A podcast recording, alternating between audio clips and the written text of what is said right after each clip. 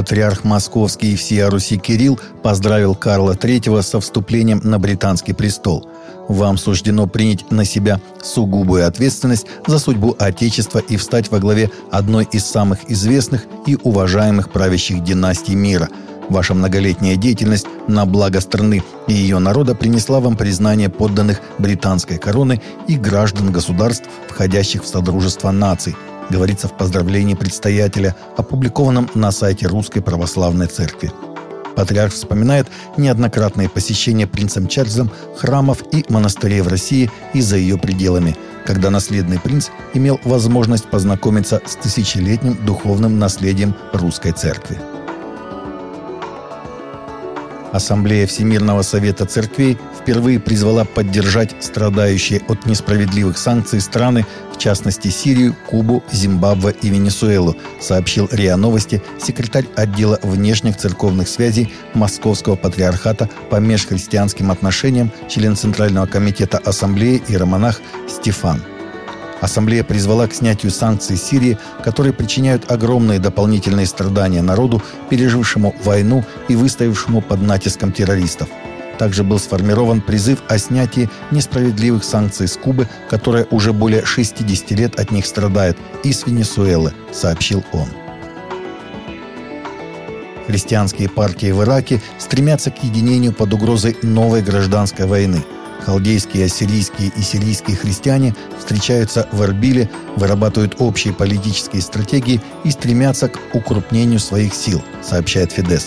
Тени гражданской войны снова нависли над Ираком, и целый ряд мелких и все еще разобщенных политических партий, возглавляемых христианскими политиками, активно пытаются выстроить и отработать формы взаимодействия в надежде оформиться в крупную политическую силу, способную противостоять новой угрозе.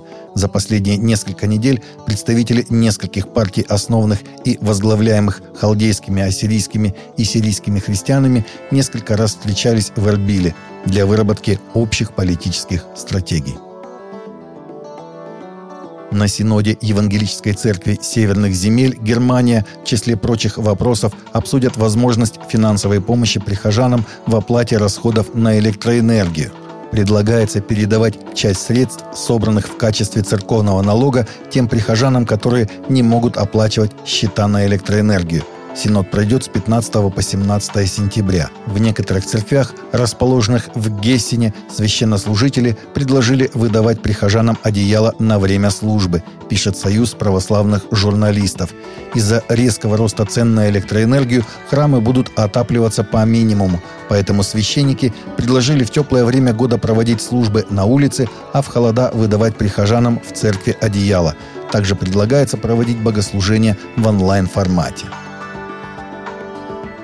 Десятки тысяч человек собрались на фестивале радости в Улан-Баторе, Монголия. Самая большая спортивная арена города была заполнена до отказа. Тысячи человек присоединились снаружи, так как им попросту не хватило места. С девятого по одиннадцатое сентября Евангельская ассоциация Билли Грэма совместно с двумястами пятьюдесятью протестантскими церквями Монголии провели евангелизационный фестиваль, который собрал десятки тысяч человек.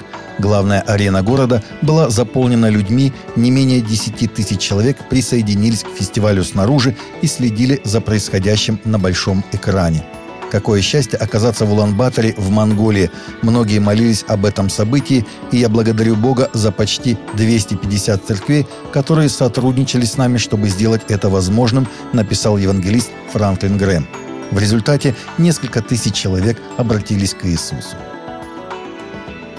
Профилактика самоубийств все чаще становится предметом обсуждения в Европе.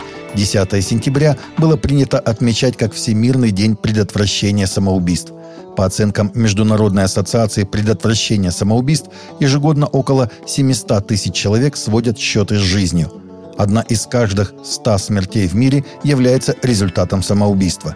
пятьдесят восемь процентов смертей от самоубийств происходит в возрасте до пятидесяти лет. У человека, страдающего депрессией, в двадцать раз больше шансов покончить счеты с жизнью. На каждое самоубийство, вероятно, приходится двадцать других людей, совершающих попытку самоубийства. Попытки самоубийства продолжают оставаться проблемой в основном среди мужчин, смертность которых более чем в два раза превышает смертность женщин. Многочисленные опросы достоверно показывают, что люди, которые являются постоянными членами церкви, надежно защищены от этой проблемы. Таковы наши новости на сегодня. Новости взяты из открытых источников. Всегда молитесь о полученной информации и молитесь о мире и о мире в сердцах.